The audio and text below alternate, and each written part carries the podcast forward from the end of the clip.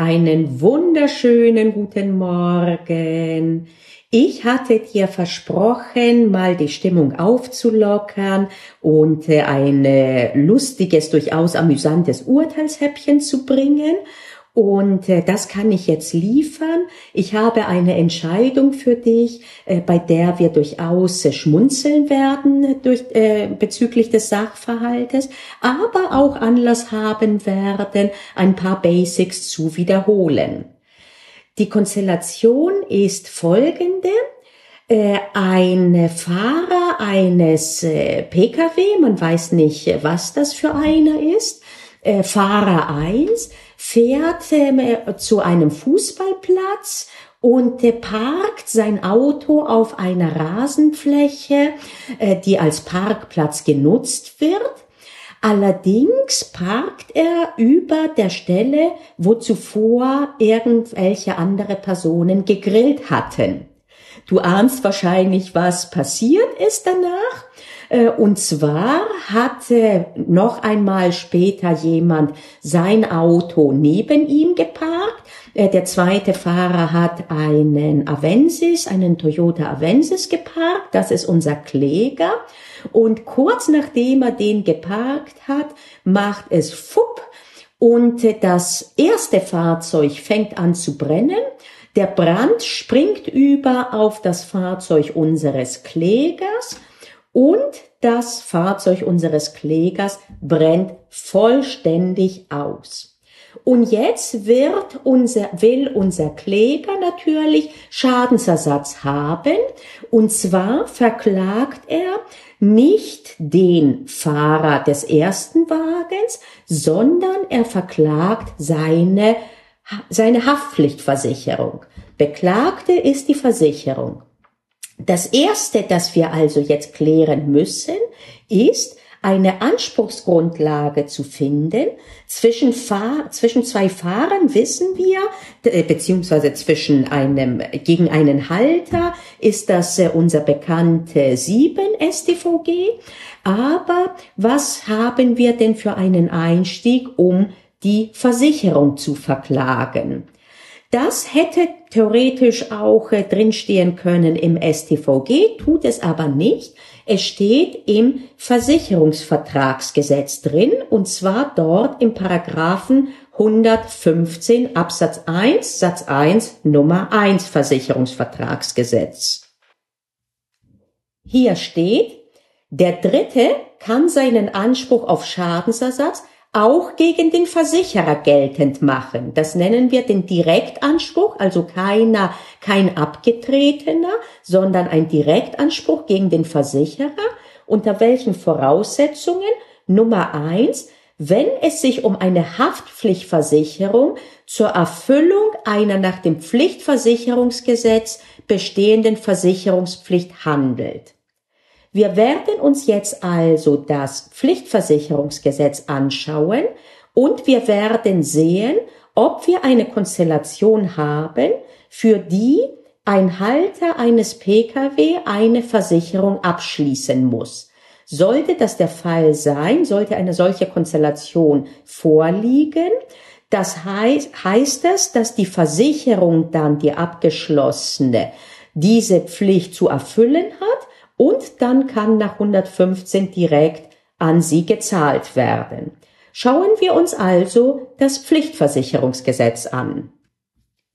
Das Pflichtversicherungsgesetz wird direkt in Paragraph 1 zum Treffer. Der Halter eines Kraftfahrzeugs oder Anhängers mit regelmäßigem Standort im Inland ist verpflichtet, für sich, den Eigentümer und den Fahrer eine Haftpflichtversicherung zur Deckung der durch den Gebrauch eines Fahrzeugs verursachten Personenschäden, Sachschäden und sonstigen Vermögensschäden abzuschließen. Und zwar, wenn das Fahrzeug auf öffentlichen Wegen oder Plätzen verwendet wird. Das heißt, nicht, wenn man auf dem eigenen Grundstück hin und her fährt. Gut, also wir brauchen einen Gehalter eines Kraftfahrzeugs, der muss versichern Schäden die verursacht werden, insbesondere hier Sachschäden. Ein anderes Auto ist ausgebrannt, das ist ein Sachschäden. Aber diese Schäden müssen durch den Gebrauch des Fahrzeugs verursacht worden sein. Die Terminologie ist hier leicht anders als im StVG. Völlig klar ist aber, dass diejenigen Schäden, die das StVG nennt, das im Betrieb des Fahrzeugs entstanden sind, auch einen Gebrauch des Fahrzeugs darstellen im Sinne des Paragraphen 1 Pflichtversicherungsgesetz. Mit anderen Worten sind wir hier bei einer Vorschrift jetzt angelangt, die wir hinreichend kennen, nämlich den Paragraphen 7 StVG. Und ab jetzt können wir so lösen, wie wenn nur danach gefragt wird, wäre, ob Fahrer 2 ob von Halter des Nummer 1 ähm, verlangen könnte Schadensersatz. Wir gehen davon aus, äh, ganz offensichtlich wird das nicht noch einmal hervorgehoben, äh, dass der erste Fahrer auch der Halter des ersten Pkw war. Ab jetzt also immer, wenn ich von dem Fahrer einspreche, äh, er ist gleichzeitig auch der Halter. Gut. Also hüpfen wir jetzt zum Paragraphen 7 Straßenverkehrsgesetz wird bei dem Betrieb eines Kraftfahrzeugs oder eines Anhängers, der dazu bestimmt ist, von einem Kraftfahrzeug mitgeführt zu werden, ein Mensch getötet, der Körper oder die Gesundheit eines Menschen verletzt oder eine Sache beschädigt, so ist der Halter verpflichtet, dem Verletzer den daraus entstehenden Schaden zu ersetzen. Die Ersatzpflicht ist ausgeschlossen, wenn der Unfall durch höhere Gewalt verursacht wird. Gut. Wir schauen uns jetzt also an, wie die Subsumption in diesem Fall aussehen wird. Normalerweise sagen wir, dass sich ein Auto nicht im Betrieb befindet, wenn es parkt. Äh, das stimmt aber nur, wenn das Auto nur äh, sozusagen als tote Masse dasteht, äh, und jemand anders fällt zum Beispiel drauf. Ähm, wo wir zum Beispiel uns einig sind, ist, dass äh, sollte von einem parkenden Auto zum Beispiel ein Kurzschluss in der Elektrik stattfinden und ein Brand entstehen, wir eine Betriebsgefahr haben. Warum? Das sehen wir deswegen so, weil der Bundesgerichtshof zu Recht dieses Tatbestandsmerkmal des Betriebes weit auslegt. Und zwar ist der Gedanke dahinter, dass wir hier bei, mit dieser Haftung einen Ausgleich haben dafür, dass eine Gefahrenquelle benutzt wird und in den Verkehr gebracht wird und ähm, das kennen wir äh, vielfach auch aus der sonstigen Gefährdungshaftung, dass dann äh, die, der eigene Haftungsmaßstab eben gesetzlich verschärft wird. Wir brauchen also eine Konstellation, die vom Schutzzwecke dieser Norm gedeckt wird, nämlich die typischen Gefahren, äh, die äh, durch ein Pkw äh, in seiner Eigenschaft als Pkw verursacht werden, für die eine Haftung, eine Haftung vorzusehen. Und das kann zum Beispiel der Fall sein, wie gesagt, wenn die Elektrik einen Kurzschluss hatte und ein Brand entsteht bei einem ansonsten parkenden, äh, äh, parkenden Wagen. Und äh, jetzt ist der Clou, dass äh, der Sachverständige nicht äh, sagen konnte, ob nicht der, äh, äh, warum genau der, äh, der Brand entstanden ist. Und das heißt, das Ergebnis der Expertise war, denkbar ist entweder ein elektrischer Kurzschluss oder aber, äh, dass der Grill, äh, über dem äh, geparkt wurde, doch nicht so stark erkaltet war, wie gedacht oder erhofft und dass aus diesem Grill dann die Brandursache sich entwickelt hat. Und tatsächlich hat die erste Instanz das dann zu Lasten des Klägers äh, gewertet und äh, sie hat gesagt, äh, dass ähm, da nicht erwiesen ist, dass äh, die Brandursächlichkeit ein technischer Effekt, Defekt war, der eindeutig zum Betrieb eines Kraftfahrzeugs gehört, nach 7 StVG.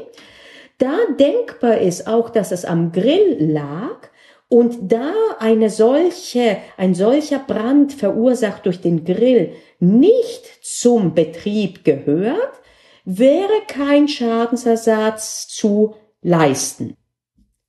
Das hat die Berufungsinstanz hier das Landgericht Saarbrücken anders gesehen. Und zwar haben die, äh, nachdem äh, diese BGH-Haltung, die ich äh, kurz angerissen habe, geschildert haben, äh, so subsumiert, dass die gesagt haben, dass hier nicht das Parken als solche das Problem war, sondern die Tatsache, dass man das Auto geparkt hat. Also nicht, dass das Auto parkend war, sondern dass es geparkt wurde über dem heißen Einweggrill.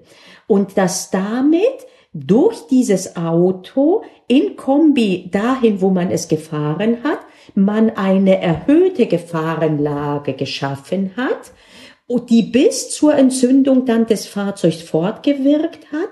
Unerheblich war, dass das Auto nicht direkt äh, in der Minute, wo man über die, es geparkt hat, über dem Grill äh, in Flammen, äh, äh, in Flammen, wie heißt das? Äh, ach, äh, dass dieses Auto nicht nicht gebrannt hat in dem Moment, ach, ich bin schon etwas müde, sondern erst später. Also es kann durchaus auch eine zeitliche Verzögerung äh, vorliegen. Hier waren das rund 20 Minuten und das würde das Band zwischen dem Betrieb, also dem drauffahren mit einem Auto, das tendenziell über heißen, über heißen Quellen eben seine eigenes, sein eigenes Gefahrpotenzial erhöhen kann und zeigen kann, also zwischen diesem drüberfahren und letztlich dem Ausbrechen in Flammen bestand ein hinreichendes Band. In den Worten des Landgerichts entscheidend ist, dass, wie hier, der Brandfolgeschaden auf der einmal geschaffenen Gefahrenlage beruht. Und damit waren diese Voraussetzungen des äh, Betriebs äh, gegeben. Und immer dann, wenn wir einen Betrieb haben nach Paragraph 7, dann ist darunter auch zu verstehen der Gebrauch nach Paragraph 1 Pflichtversicherungsgesetz. In der Folge geht das Gericht darauf ein, ob hier auch eine Mitverursachung des Klägers, also des zweiten Wagens gesehen werden kann. Äh, denn äh, auch er ist als Fahrzeughalter unter Umständen äh, potenziell ähm, schadensersatzpflichtig. Und äh, insbesondere gibt es aber in Fällen, wo mehrere Fahrzeuge betroffen sind, die spezifische Vorschrift des Paragraphen 17 StVG. Ich bin ehrlich gesagt etwas befremdet, dass auf den 17 abgestellt wurde, denn der 17 setzt voraus, dass für einen Schaden mehrere Fahrzeuge ursächlich ist. Hier hätte ich lieber die Vorschriften äh, zur, äh, zum Mitverschulden angewandt. Das wäre dann konkret der Paragraph 9, 9 StVG. Ich sehe hier bereits kein Verursachen des Schadens durch mehrere Fahrzeuge, aber äh, im Ergebnis ist das egal, weil es hier nur eher um ein Obiter Dictum geht. Das, das Gericht sagt, für eine Mithaftung des Klägers aus Paragraphen 7, 17 Absatz 1, 2 StVG ist hier schon deshalb kein Raum, weil sich die Entzündung des Nachbarfahrzeugs für den Kläger als ein unabwendbares Ereignis im Sinne des Paragraphen 17 Absatz 3 StVG darstellt. Das trifft zu.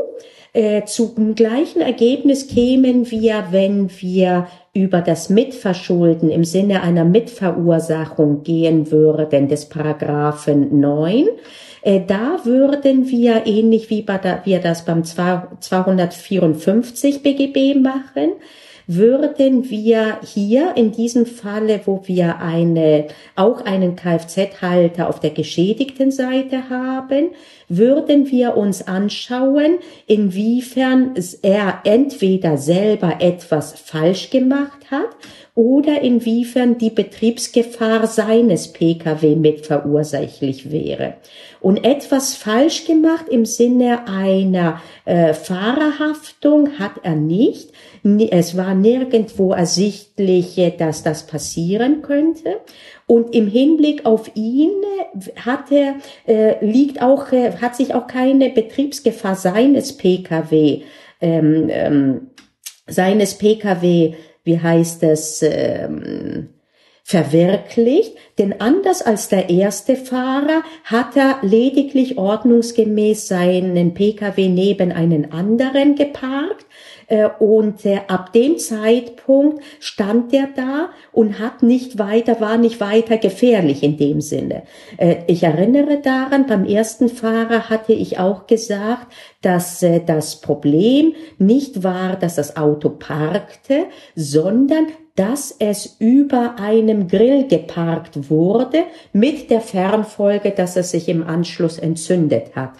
Eine solchen, einen solchen Betrieb haben wir beim zweiten Fahrer aber nicht, so dass auch über den Paragraphen 9 wir nicht kämen zu einer, zu einer Mitverschuldung, zu einem Mitverschulden, zu einer Anrechnung des, der Betriebsgefahr des zweiten Wagens. Ja, das war das Urteilshäppchen, das ich versprochen hatte äh, wie gesagt, äh, relativ witzige Konstellation. Allerdings nur dann, wenn nicht der eigene Wagen betroffen ist. Äh, und ähm, trotzdem Anlass, Basics zu wiederholen. Was solltest du hier jetzt mitnehmen? Zum einen solltest du mitnehmen äh, den Einstieg, wenn der Anspruch äh, gegen den Versicherer gerichtet ist, den Einstieg über Paragraph 115 VVG mit Paragraph 1 Pflichtversicherungsgesetz und dann 7 StVG äh, gleichzeitig solltest du wissen, dass der Gebrauch des Pflichtversicherungsgesetzes immer vorliegt, wenn wir einen Betrieb haben nach StVG. Noch wichtiger, solltest du nicht automatisch immer dann, wenn ein Auto erwähnt wird, aufs StVG gehen, sondern immer auch den Punkt abhaken, ob sich eine Gefahr beim Betrieb eines Pkw manifestiert hat. Diese Gefahr sollte weit verstanden werden nach dem Schutzzweck des StVG und der Schutzzweck liegt darin, diese besondere Gefahrenlage durch ein motorisiertes Gefährt und mit Elektronik drin, die unter Umständen entzündbar ist, diese erhöhte Gefahrenlage, die man äh, sozusagen äh, dann benutzt, äh, dass man zum Ausgleich auch haftet dafür. Und äh, das ist nicht der Fall, wenn lediglich ein Auto geparkt ist, aber es kann durchaus sein, dass der Betrieb darin liegt, nicht in dem parkenden Zustand als passiven Zustand, sondern in der Situation des Parkens an einer ganz konkreten Stelle. Und ähm, erst recht natürlich, wenn bei einem parkenden Auto ein technischer Defekt zum Brand führt. Auch hier hat sich die typische Gefährlichkeit eines motorenbehafteten und mit Elektronik versehenen Gefährts äh, manifestiert. Und dann kannst du ähm, zur Wiederholung dir mal anschauen, ähm, such das mal in den Suchmaschinen. In den letzten Jahren hatten wir einige Entscheidungen, wo es darum ging, wann der Betrieb des Fahrzeugs festgestellt ist, wenn wir in der Waschstraße waren, in der automatischen Waschstraße. Und da gibt's die Unterschiede, je nachdem, in welchem Stadium etwas passiert ist. Äh, ich gebe dir mal die Hausaufgabe, guck dir das mal entweder heute, wenn du noch Zeit hast, an deinem Tag, wo du Interessantes freiwillig dir anschaust, oder vielleicht nächste Woche. Also Stich, äh, Stichwort Waschstraße und Betriebsgefahr. Und äh, dann vielleicht, wenn du Lust hast, tiefer zu gehen, schau dir noch mal an äh, die Mitverursachung äh, im Sinne eines Mitverschuldens nach 9 StVG und die Mitverursachung des Schadens durch mehrere durch mehrere PKW im Sinne des 14 ST, Entschuldigung des 17 StVG. Gut, das war's dann für heute. Ich sage Tschüss und bis zum nächsten Mal.